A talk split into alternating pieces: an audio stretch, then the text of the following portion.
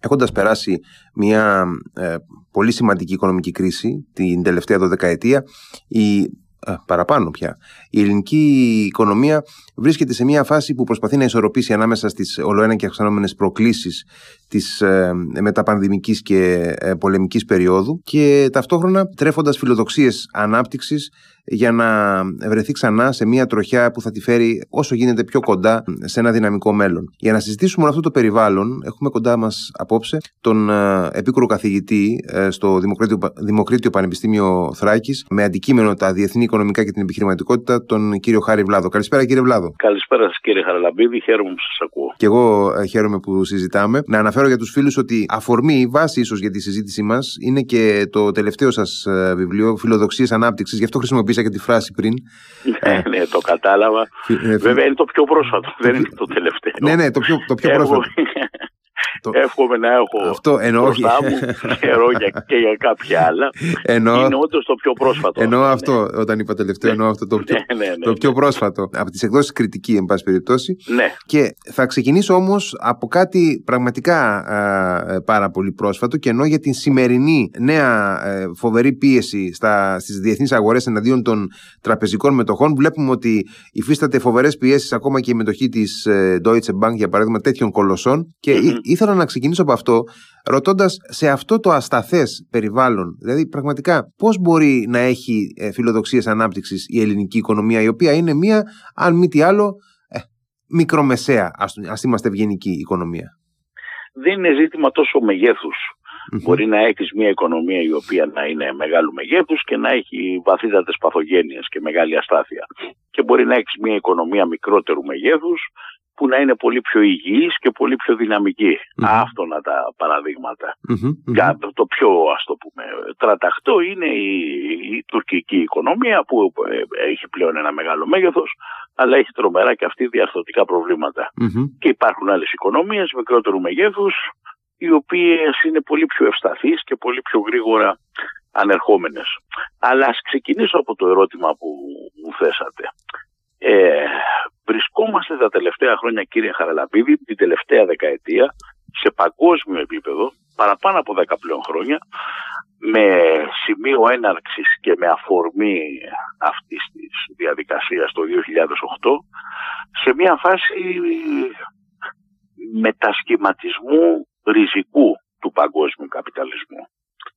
Πλέον οδεύουμε προς μια νέα παγκοσμιοποίηση πρέπει σιγά σιγά να αρχίζουμε να ξεχνάμε τον κόσμο που είχε δημιουργηθεί από το 1980 περίπου και μετά ε, και να, να, να συνειδητοποιούμε ότι πλέον πηγαίνουμε σε μια νέα ισορροπία.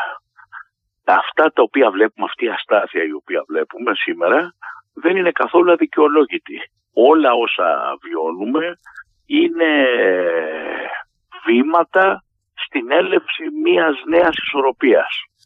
Φυσικά η προηγούμενη τριετία που ήταν γεμάτη από ανατροπές και κρίσεις, την πανδημία την οποία την πληρώσαμε και την πληρώνουμε βαθιά σαν παγκόσμιο οικονομικό σύστημα, στη συνέχεια την πρώτη άνοδο κάποιων πληθωριστικών πιέσεων που ήρθαν να επιδεινωθούν με το Ρωσο-Ουκρανικό πόλεμο, τον πληθωρισμό που σήμερα επιμένει παρότι αυξάνονται τα επιτόκια και τα, η αύξηση αυτή των επιτοκίων των κεντρικών τραπεζών είναι που τρατάζει το παγκόσμιο τραπεζικό σύστημα στις μέρες μας και οδηγεί πάρα πολλές επιχειρήσεις σε ε, πάρα πολλές τράπεζες σε αδιέξοδα. Δηλαδή είναι ένα σερί μετεξελίξεων που συνδυάζουν και την σφαίρα την χρηματοπιστωτική και τη σφαίρα τη μακροοικονομική αλλά πολύ βαθύτερα τη σφαίρα της παραγωγής και της καινοτομίας. Από εκεί ξεκινούν τα μεγάλα, να το πω έτσι, τραντάγματα.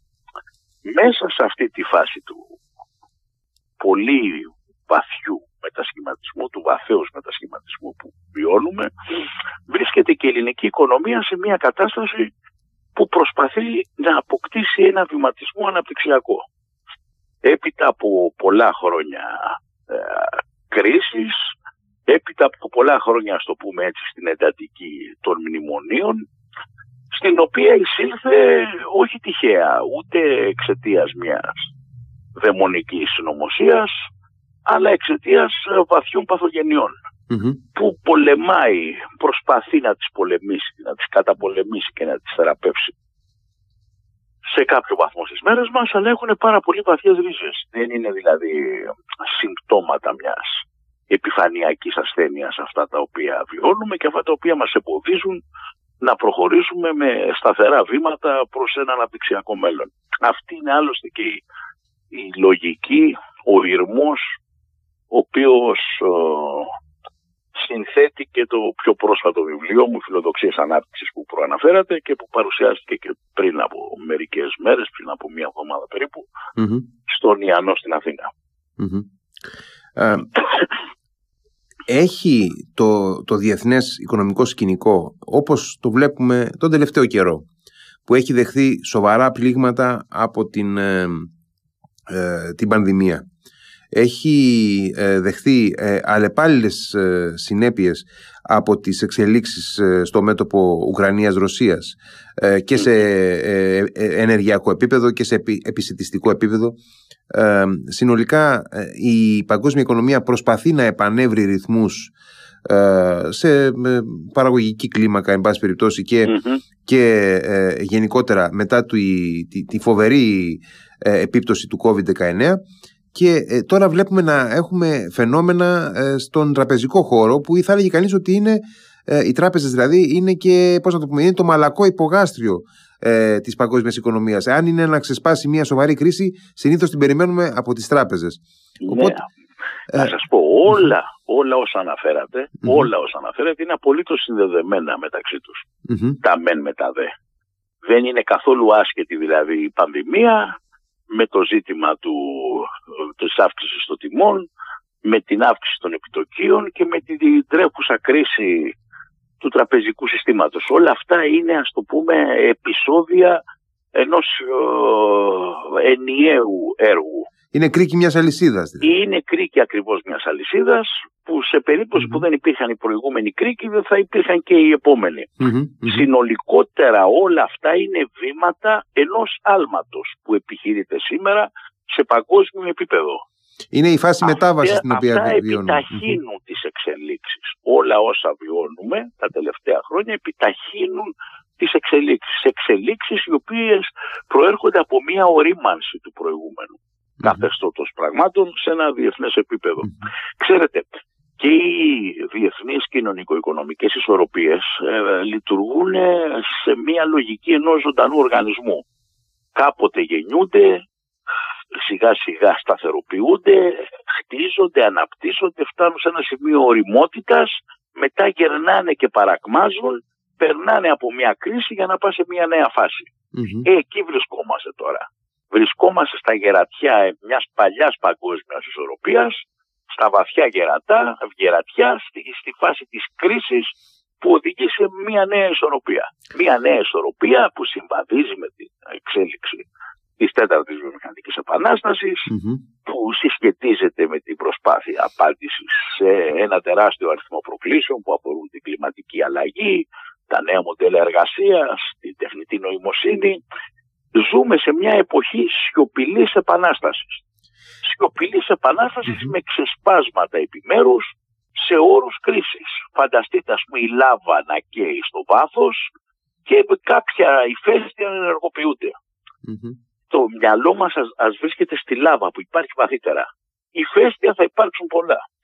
Βέβαια η τρέχουσα κατάσταση με τις ε, τράπεζες ε, δεν εκτιμώ ότι θα έχει ένα χαρακτήρα ας το πούμε Δομικό. Πλήρως Είναι γερό το τρανταγμα Σε μεγάλο βαθμό αναμενόμενο όμως, δηλαδή ε, αναμενόμενο γιατί όταν ε, είσαι αναγκασμένος να αυξήσεις σαν παγκόσμιο οικονομικό σύστημα τα επιτόκια σου, οι κεντρικές τράπεζες ε, αυξάνουν τα επιτόκια με σκοπό να συγκρατήσουν το πληθωρισμό, ε, αυτό λογικό θα απομείωνε την αξία κάποιων ομολόγων. Αυτό θα μείωνε, όπως και εγινε την κατάσταση την περιουσιακή και το ενεργητικό πολλών τραπεζών και πολλές από αυτές τις τράπεζες, όσες βρισκόντουσαν σε σχετική αδυναμία, θα κλειδονιζόντουσαν. Δεν είναι δηλαδή κάτι το οποίο πρέπει να μας προξενεί Το ζήτημα είναι ότι αυτός ο κλειδονισμός δεν νομίζω να έχει ένα τέτοιο βάθος, το οποίο να ανατρέψει, πώς να το πούμε, όλη αυτή τη διαδικασία της γέννησης της νέας κατάστασης. Για να κλείσω έτσι ε, το κομμάτι αυτό της συζήτησης που αναφέρεται κυρίως στη, ναι. στη διεθνή οικονομία για να πάμε λίγο στα, ε, στα δικά μας εδώ, τα, ναι. τα πιο κοντινά. Να ρωτήσω, ε, αυτό το νέο που θα γεννηθεί, που έρχεται σιγά σιγά μέσα από όλη αυτή ναι. τη διαδικασία που περνάμε από τη στενοπό αυτή, μπορούμε να πούμε ότι θα έχει ως βασικές παραμέτρους του ε, ε, άξονες που ήδη βλέπουμε να, να, να έχουν τεθεί σε κίνηση όπως ε, οι, οι, οικονομικοί, οι οικονομικές προκλήσεις ε, της κλιματικής αλλαγής, όπως οι επαναστάσεις στις εργασιακές σχέσεις ε, και στη, στη, στην ε, τέταρτη βιομηχανική επανάσταση με την ε, ε, τεχνητή νοημοσύνη κλπ. πάνω σε αυτό τον άξονα θα κινηθούν δηλαδή... Ναι, ναι, ναι, ναι, ναι. ναι θα μεταμορφωθεί και ο κόσμος της παραγωγής και ο κόσμος της εργασίας.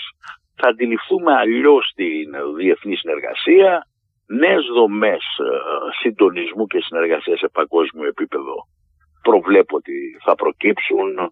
Ε, θα ζήσουμε σε ένα νέο κόσμο ο οποίος ενώ σε κάποιες του πλευρές θα γίνεται πιο, ανεκτό, πιο ανοιχτός και πιο φιλελεύθερος, σε κάποιες άλλες του πλευρές θα επανανακαλύπτει νέους τρόπους προστατευτισμού.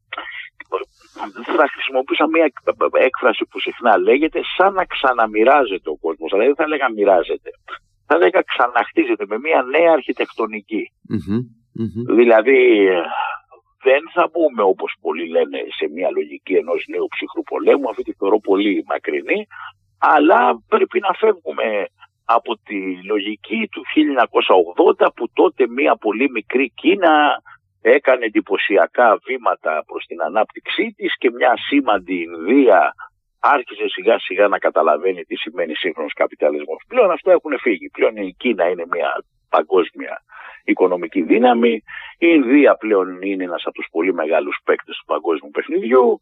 Οι Ηνωμένες Πολιτείες της Αμερικής βρίσκονται και αυτές σε μια φάση μετάβασης και κοινωνικής και πολιτικής και ιδεολογικής σαν να ξαναφτιάχνεται ένα νέο, ε, ένας νέος Που βέβαια μέσα σε ένα νέο κόσμο και η Ευρωπαϊκή Ένωση έχει τεράστια σημασία και ε, έχει τεράστιες προκλήσεις και αυτή να αντιμετωπίσει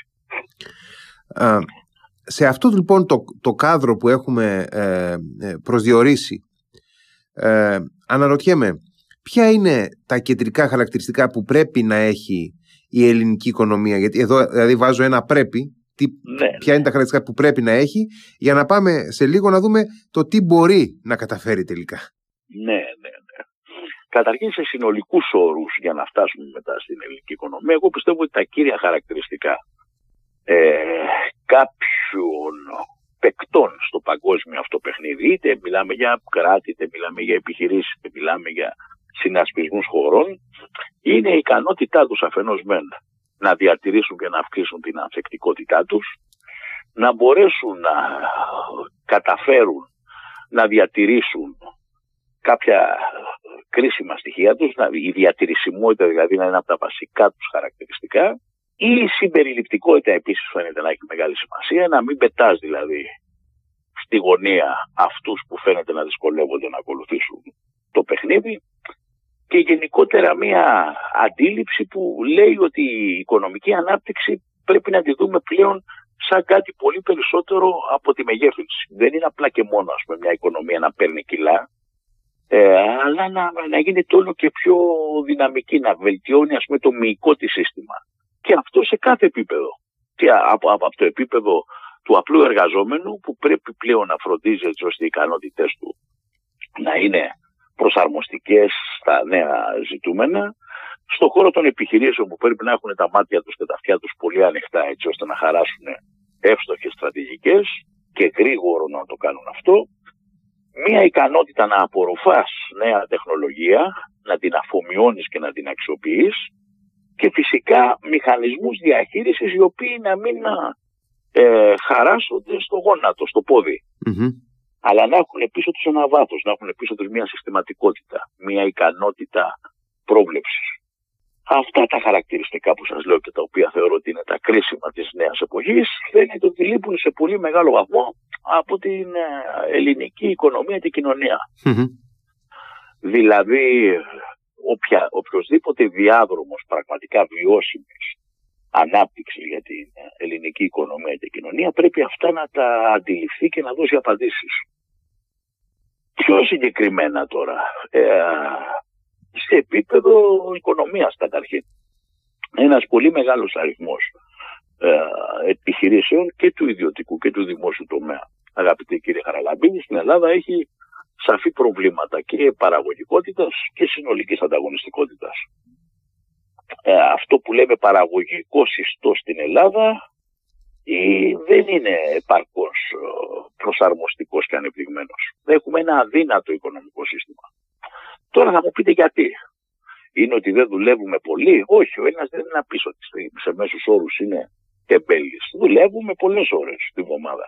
Το ζήτημα είναι ότι πολύ συχνά δεν δουλεύουμε με τον σωστό τρόπο. Πολύ συχνά δηλαδή λείπει η γνώση για το πώς πρέπει να κάνουμε σωστά τη δουλειά μας. Και προσέξτε, δεν μιλάω μόνο για το δημόσιο τομέα, όπως οι περισσότεροι μιλούν, ειδικά τον τελευταίο καιρό. Μιλάω και για τον ιδιωτικό μας τομέα. Ζητήματα, για παράδειγμα, της αξιολόγησης που συχνά συζητάμε, δείχνοντας δικαιολογημένα σε μεγάλο βαθμό το δημόσιο τομέα, πρέπει να, το, να τα καταλάβουμε και για τον ιδιωτικό μας τομέα. Χρειάζονται βελτιώσεις σε όλα τα επίπεδα. Και υπάρχουν πολύ όμοιες ελλείψεις και στον ιδιωτικό μας τομέα και στο δημόσιο τομέα. Και αν δεν καταφέρουμε και τις δύο αυτές πλευρές να τις βελτιώσουμε παράλληλα, δυσκολεύει πολύ η πορεία προς το μέλλον και δυστυχώς μειώνονται οι φιλοδοξίες μας για ανάπτυξη. Όλα όσα σας λέω πρέπει έτσι να, να, να μας μοιράσουν μια απόλυτη απεσιοδοξία, επού δεν είναι. Επού δεν είναι. Γίνονται προσπάθειες. Και υπάρχουν και θετικά αποτελέσματα, υπάρχουν και βίωνα μηνύματα. Ακόμα και μέσα στην τελευταία πολύ δύσκολη τετραετία, πενταετία, φαίνεται ότι κάτι κινείται. Θα μπορούσαμε να είμαστε ικανοποιημένοι να πούμε για ένα ρυθμό αλλαγών ή βημάτων εξυγχρονισμού υπέροχο και εξαίσιο και μοναδικό. Στα μάτια μου όχι. Αλλά είναι τεράστιο λάθος να μηδενίζουμε τις βελτιώσεις που υπάρχουν και στον ιδιωτικό μας τομέα και στο δημόσιο την τελευταία περίοδο. Ποιες είναι οι, οι κυριότερες από αυτές τις αλλαγές που βλέπετε αντίστοιχα και στον ιδιωτικό και στο δημόσιο τομέα; Ναι, ναι. Καταρχήν, στο χώρο του, στο μακροοικονομικό καταρχήν επίπεδο. Πολύ σημαντικό είναι ότι έχουμε αρκετά ικανοποιητικούς ρυθμούς μεγέθυνσης του ΑΕΠ. Καταφέραμε έπειτα από τη μεγάλη πτώση που όλοι είχαν ε, στην πρώτη φάση της πανδημίας. Ανακάμψαμε πολύ γρήγορα και φέτος έχουμε καταγράφει και ένας ρυθμός αύξησης του ΑΕΠ σε πραγματικούς όρους, βγάζοντας έξω δηλαδή τον πληθωρισμό, κοντά στο 6%. Από τα καλύτερα, στο πούμε έτσι, σκορ σε όλη την Ευρωπαϊκή Ένωση. Αυτό δεν είναι καθόλου λίγο. Αυτό είναι πολύ σημαντικό. Δεύτερον, καταφέραμε σε μακροοικονομικούς όρους να μειώσουμε σημαντικότατα την ανεργία μέσα σε αυτή την τριετία, τετραετία έπεσε γύρω στις 6 με 7 ποσοστιαίες μονάδες η ανεργία. Εντυπωσιακή, εντυπωσιακό επίτευγμα αυτό. Απ' την άλλη μεριά η, το δημο, η σχέση δημόσιου χρέους προς ΑΕΠ, που είναι αυτό το οποίο μετράει, βελτιώνεται πάρα πολύ σημαντικά. Πολλοί λένε αυξήθηκε το χρέος, αυξήθηκε το χρέος στην Ελλάδα. Αυτό είναι ψέμα. Σε σχέση με το ΑΕΠ το χρέος μειώνεται τα τελευταία χρόνια και μειώνεται με τον πιο γρήγορο ρυθμό δεν κάνω λάθος, από όλες τις υπόλοιπες ευρωπαϊκές χώρες. Αυτό, οφείλεται, αυτό οφείλεται στην αύξηση του ΑΕΠ. Ακριβώς. Ακριβώς. Επειδή αυξάνεται ο, ο παρανομαστής του κλάσματο αυτού πιο γρήγορα από τον αριθμητή. Έτσι μειώνεται ένα κλάσμα. Αλλά μειώνεται πάρα πολύ Ενώ έχει πολλά άλλα κακά ο πληθωρισμός, ένα από τα μεγάλα του καλά που το αξιοποιούμε ευτυχώς είναι ότι το χρέος μας του μειώνει το βάρος. Μας βοηθάει στο να μειώσουμε το βάρος του δημόσιου χρέους μας αυτός ο πληθωρισμός. Τώρα, όσον αφορά στο επίπεδο της ε, μέσο οικονομίας, ας το πω έτσι, σε επίπεδο κλαδικό, πάρα πολύ καλά φαίνεται να πηγαίνει ο τουρισμός μας. Βέβαια, θα γυρίσει κάποιος να πει ο τουρισμός είναι ένας κλάδος ευαίσθητος, ο τουρισμός δεν είναι κάτι το οποίο μπορεί να σου εμπνεύσει εμπιστοσύνη και σταθερότητα. Εγώ, να σας πω την αλήθεια, δεν συμφωνώ με τέτοιες απόψεις. Όλοι οι κλάδοι έχουν την ευαισθησία τους και έχουν τις ευκαιρίες τους. γεγονός ότι φαίνεται να εξυγχρονίζεται ο κλάδος του τουρισμού στην Ελλάδα σε κάποιο βαθμό, εμένα είναι από τα πολύ θετικά. Και δεν είναι μόνο ο κλάδος του τουρισμού, και στα logistics φαίνεται να γίνεται δουλειά και υπάρχουν και σε ορισμένου κλάδους νέες ξένες επενδύσεις. Φαίνεται να δημιουργούν ένα σχετικά ευνοϊκό περιβάλλον. Σε επίπεδο τώρα μονάδα, σε επίπεδο μικρό, ας το πω έτσι, υπάρχουν ακόμα πολλά διαρθρωτικά προβλήματα, κυρίως στις μικρές επιχειρήσει στην Ελλάδα. Το πρόβλημά τους δεν είναι τόσο όπως οι περισσότεροι αναλυτές θέλουν να λένε το, απλά και μόνο το μικρό του μέγεθος. Το ζήτημα ότι το μικρό μέγεθος συνήθως συνοδεύεται και από μία, πώς να το πούμε, υπερβολικά συντηρητική αντίληψη του τι σημαίνει επιχειρηματικότητα. Μία υπερβολικά, πώς να το πούμε, στενή οπτική. Μικρή ικανότητα αφομοίωσης νέων γνώσεων, νέων ικανοτήτων, νέων αντιλήψεων. Παρότι έχουμε την ψευδέστηση ότι ζούμε σε μια κοινωνία προοδευτική, σε ζητήματα επιχειρηματικότητας και οικονομίας είμαστε μια πάρα πολύ συντηρητική οικονομία. Δηλαδή θα τολμούσα να πω σε ορισμένα σημεία και οπισθοδρομική. Εκεί είναι μεγάλο το πρόβλημα. Κοιτάξτε τώρα, φεύγοντας από την οικονομία και πηγαίνοντας στην κοινωνία. Όταν έχεις ένα οικονομικό σύστημα το οποίο προσπαθεί να κάνει βήματα μπροστά, κοινωνικό πλαίσιο μέσα στο οποίο λειτουργεί αυτή η οικονομία, αυτό το οικονομικό σύστημα, και φέρνει συνεχώ εμπόδια και αντιστάσεις, εμπόδια τα οποία είναι πολλών ειδών. Δηλαδή, είναι πολιτισμικά, είναι ε, διαγενειακά φυσικά σε όρους πολιτικούς, είναι συντεχνιακά. Μέσα σε τόσα πολλά ζυζάνια, μέσα στον κήπο μας ας πούμε, του εθνικού μας κοινωνικο-οικονομικού συστήματος, αν είναι τόσα πολλά τα ζυζάνια, πώς να αναπτυχθούν τα δεντράκια της οικονομίας μας. Mm. Πρέπει κάποια στιγμή να αρχίσουμε να ξεριζώνουμε. Ξεριζώνουμε αυτά τα ζυζάνια. Να βγάζουμε αυτά τα εμπόδια. Βέβαια που χρειάζεται πολιτικό κουράγιο. Και φυσικά πριν από το πολιτικό κουράγιο χρειάζεται και ευθυκρισία. Και ανάλυση. Ξέρετε, τα πάντα δεν είναι απλά και μόνο ζήτημα διαχείρισης. Ζήτημα θέλησης. Άμα δεν ξέρεις τι πρέπει να κάνεις, δεν έχεις μια πλήρη εικόνα για το ποια είναι τα προβλήματα, δεν μπορείς να έχεις ξεκάθαρους στόχους. Και αν δεν έχεις ξεκάθαρους στόχους, να, να χτίσεις και μηχανισμούς που να τους πετύχουν αυτούς τους στόχους.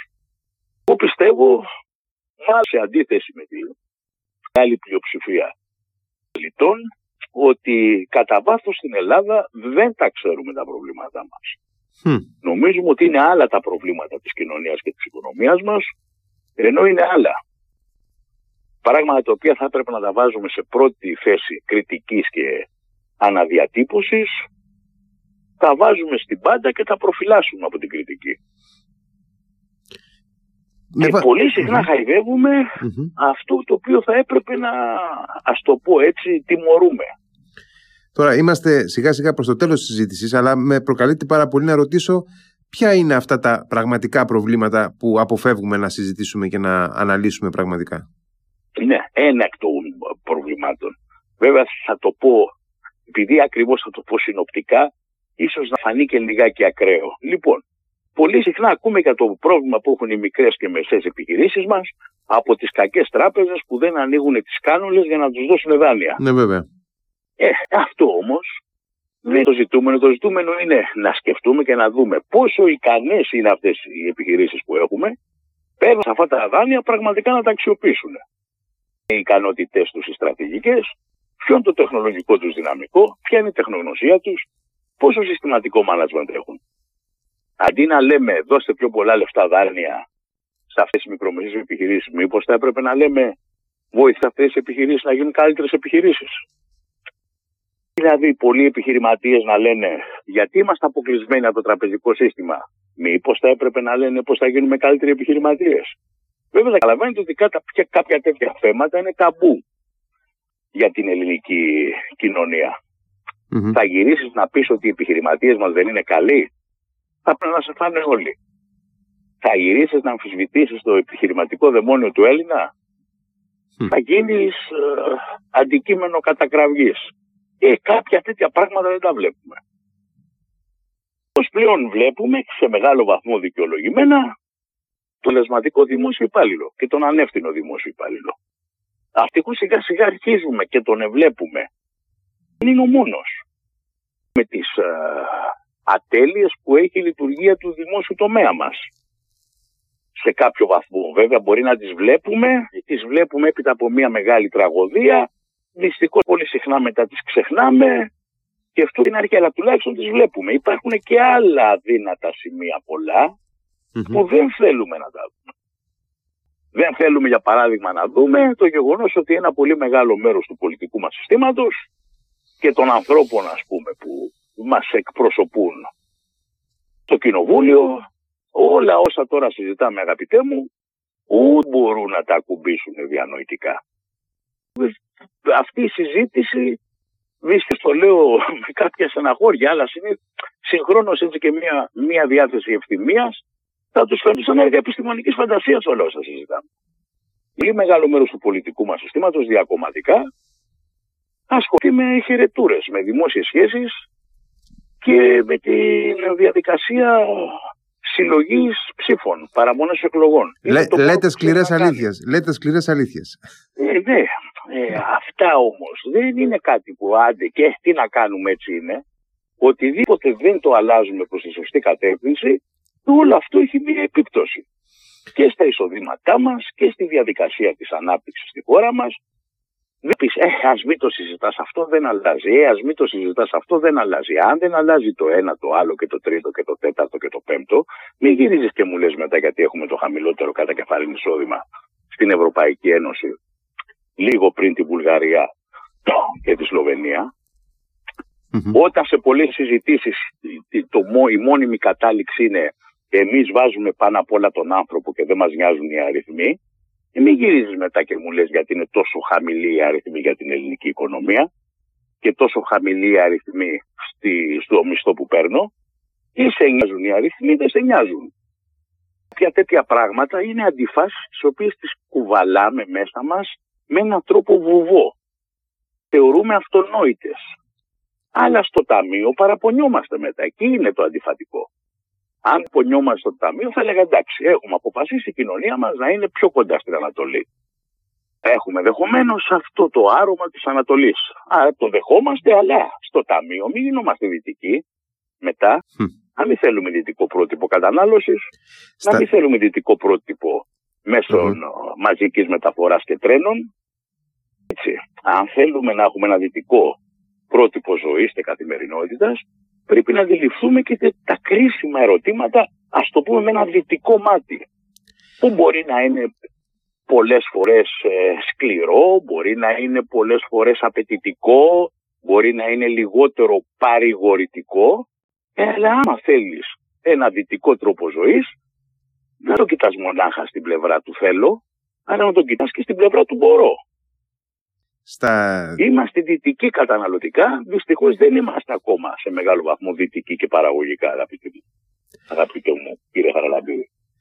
Στα δύο λεπτά που έχουμε μέχρι να σας ε, αποχαιρετήσω, ήθελα να μου πείτε ε, όσο πιο επιγραμματικά γίνεται, σε τι μπορεί να φιλοδοξεί πραγματικά η Ελλάδα αναπτυξιακά σήμερα; Κοιτάξτε, δεν πηγαίνουμε άσχημα. Δεν είμαι ο άνθρωπος ο οποίος μηδενίζει και δεν θα μπορούσα με βάση τα δεδομένα να πω ότι η Ελλάδα αυτή τη στιγμή είναι μια χώρα καταδικασμένη όπως πολύ λανθασμένα λέμε.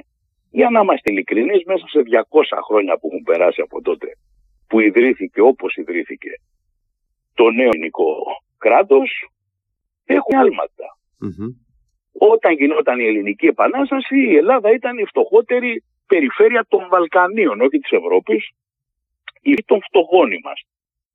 Καταφέρει να βρισκόμαστε στην Ευρωπαϊκή Ένωση σε οικογένεια κρατών υψηλής ανάπτυξης, δημοκρατίας, δικαιωμάτων και όλα αυτά τα καταφέραμε μέσα από τεράστια σκαμπανεβάσματα Δεν έχουμε πετύχει λίγα. Το ζήτημα είναι ότι πολύ συχνά ασχολούμαστε με τα μικρά και δεν ασχολούμαστε με τα ουσιώδη. Πολύ συχνά τραβάει το βλέμμα μας ένα πρόβλημα το οποίο είναι χαμηλής τάξης πρόβλημα και τα σημαντικά τα θεωρούμε αυτονόητα. Είναι σε μεγάλο βαθμό βέβαια και ζήτημα νοοτροπίας, είναι σε μεγάλο βαθμό βέβαια και ζήτημα ποιότητας, ας το πούμε έτσι, της ελίτ μας, της διανόησής μας, του πνεύματός μας, ας το πω έτσι. Εν πάση περιπτώσει της αδύναμης αστικής μας τάξης. Γιατί ισχυρή στην Ελλάδα κύριε Χαραλαμπίδη δεν είχαμε ούτε και έχουμε.